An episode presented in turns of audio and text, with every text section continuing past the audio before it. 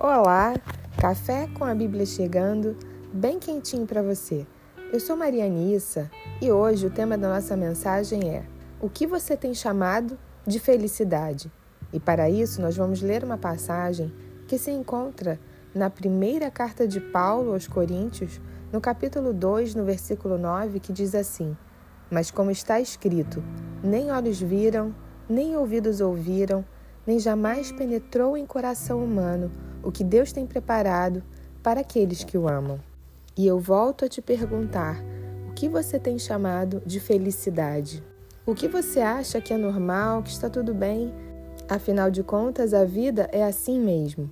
Eu tenho tido oportunidade de conviver com algumas pessoas, algumas famílias, de estar em alguns ambientes, e eu me pergunto se essas pessoas sabem o que verdadeiramente é ser feliz.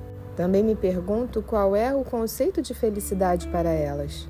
E quando olho para a minha vida, vejo o quanto eu sou feliz, o quanto a minha casa é uma morada de paz, o quanto essa paz tem habitado o meu interior e o quão diferente é andar com Jesus. Estudos dizem que ser feliz é ter relacionamentos de qualidade. E eu concordo com isso, mas não entendo que seja apenas isso. Você pode ter bons relacionamentos, mas se você não tem o autor da vida dentro de você, nenhum relacionamento vai preencher o vazio que habita na sua alma, que está dentro do seu coração. E eu volto a perguntar o que você tem chamado de felicidade. Será que é um relacionamento tóxico? Será que são migalhas de amor? Será que é um casamento difícil, complicado que você empurra com a barriga?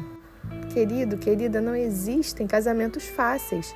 Casamento não é lugar de acomodação, mas é lugar de crescimento, de mudança, de respeitar o outro, de respeitar as diferenças, de saber falar na hora certa e de saber se calar também. As pessoas se casam achando que resolveram o problema da vida delas e não querem se esforçar para investir, para cuidar. Mas se você não cuida da sua saúde emocional e da sua saúde mental, como vai dar conta de ter um casamento saudável e feliz. As pessoas querem ter filhos, mas acham que um celular resolve o problema da educação, da atenção. E eu pergunto a você: será que você está vivendo o aqui e o agora? Outro dia eu estava atendendo uma pessoa e eu perguntei a ela quantas refeições você faz à mesa com a sua família e ela disse nenhuma. Não é possível que você não tenha um almoço durante a semana ou no final de semana ou um café da manhã que você não possa tirar com seus filhos, com seu marido, com sua esposa. Ah, mas eu trabalho muito. Eu quero perguntar a você: quem é o seu Deus? É o seu trabalho?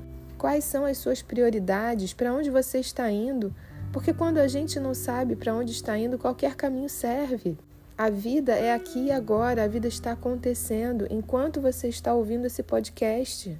Será que a sua vida está paralisada? Será que o seu relógio parou em algum trauma do passado e por mais que você queira, você não consegue avançar?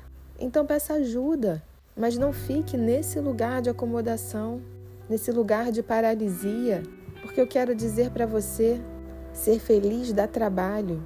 Ser feliz não quer dizer não ter dias difíceis, não ter desafios, não sentir medo, tristeza, raiva.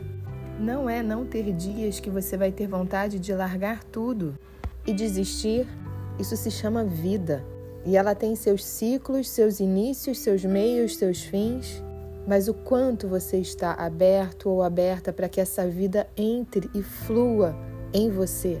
A Bíblia diz no Evangelho de João, no capítulo 7, no versículo 38, quem crer em mim, como diz a Escritura, do seu interior fluirão rios de água viva. Deus não te chamou à toa, não te chamou por um acaso.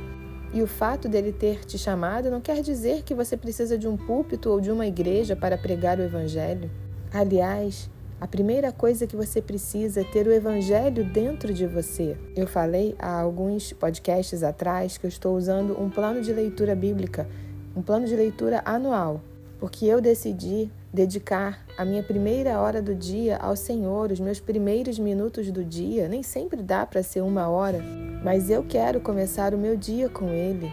Eu quero me sentir amada por Ele. Eu quero me sentir aconchegada em seus braços de amor, porque eu sei que quando eu estou com Jesus, nada me falta. E é isso que a Bíblia fala no Salmo 23, no verso 1, que diz: O Senhor é o meu pastor e nada me faltará. E quando ele diz nada me faltará, é porque ele é o meu tudo. É porque o pastor cuida, o pastor alimenta, o pastor protege, o pastor tira os carrapatos, o pastor mostra o caminho que devemos seguir. Eu não quero ter uma vida medíocre, mas mais do que isso, eu gostaria que você também não desejasse ter uma vida mediana, porque a vida é boa demais para ser desperdiçada, para não ser desfrutada. E eu quero te perguntar o que falta no seu casamento. Se tem faltado alguma coisa, então por que você não busca conhecimento, não busca ajuda? Por que você não muda a sua maneira de falar? Por que você não tenta perceber qual é o seu papel nessa relação? De que forma você pode fazer alguma coisa diferente para mudar o que tem acontecido? Porque muitas vezes as pessoas casam não com a pessoa, mas com a idealização. Elas criam uma ideia do outro que não existe. Elas se casam com aquela ilusão e querem que a pessoa vista aquele personagem que ela criou um dia. Nós trazemos para as nossas relações aquilo que nós vivemos na nossa vida familiar, com aquilo que aprendemos com os nossos pais e nem sempre aprendemos coisas boas. E quando duas pessoas se casam, se unem e se relacionam sem terem resolvido suas questões anteriores ao casamento. Podem arrastar para o cônjuge questões que são delas e colocar no outro aquilo que ela deveria ter resolvido antes de se casar. E aí muitas pessoas ficam frustradas porque entram num relacionamento não para somar, mas para receber. E isso é pesado demais para o outro. Outras pessoas usam os filhos como muletas emocionais os filhos se tornam confidentes quando eles não entram no lugar do marido ou da esposa para suprirem uma carência que a pessoa não deu conta de cuidar. Palavras ofensivas, desrespeito, gritaria, confusão. O que você tem chamado de felicidade e o que você vai levar com você nesse próximo ano? Quem é essa pessoa que você deseja ser, deseja se tornar? Quem é a mulher quem é o homem que você está construindo ou que você deseja construir? Não chame o que é ruim de normal. Dê o nome certo para cada coisa, para cada situação e tenha clareza em quem você é e tenha clareza na vida que você está levando. Infelizmente, eu tenho professores muito bons do que você não deve fazer sobre a vida. Meus pais fizeram escolhas muito ruins. Ruins no sentido de nunca terem cuidado da saúde emocional deles e hoje, idosos, eles até tentam, mas já passou tempo demais. É claro que nunca é tarde para recomeçar, mas se você tem 30, 40, 50, 60 anos, por que não dar uma virada na sua vida? Por que não chamar de felicidade aquilo que realmente é felicidade? Por que não descobrir o plano e o propósito de Deus para você e para sua família? Será que você tem uma visão clara de quem é Deus? Ou será que você tem tido uma visão distorcida? E entendido que viver qualquer coisa, viver de qualquer jeito, faz parte da vida. Quando o apóstolo Paulo diz que nem olhos viram, nem ouvidos ouviram, jamais penetrou no coração humano o que Deus tem preparado para aqueles que o amam, é porque Deus tem coisas grandiosas para você, mas só que Ele também tem coisas pequenas e simples que podem fazer a diferença na sua vida diariamente.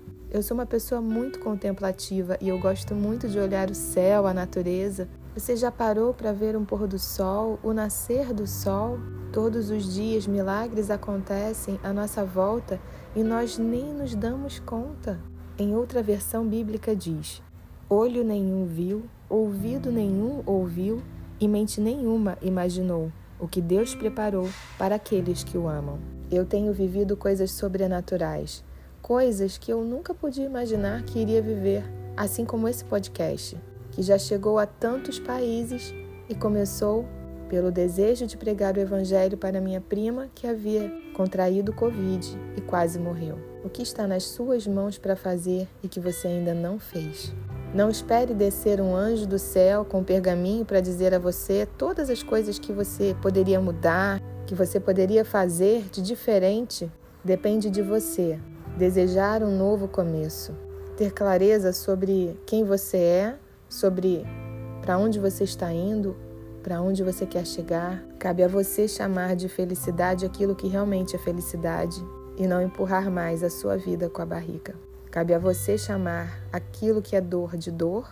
Cabe a você reconhecer aquilo que precisa ser mudado, ser transformado na sua vida.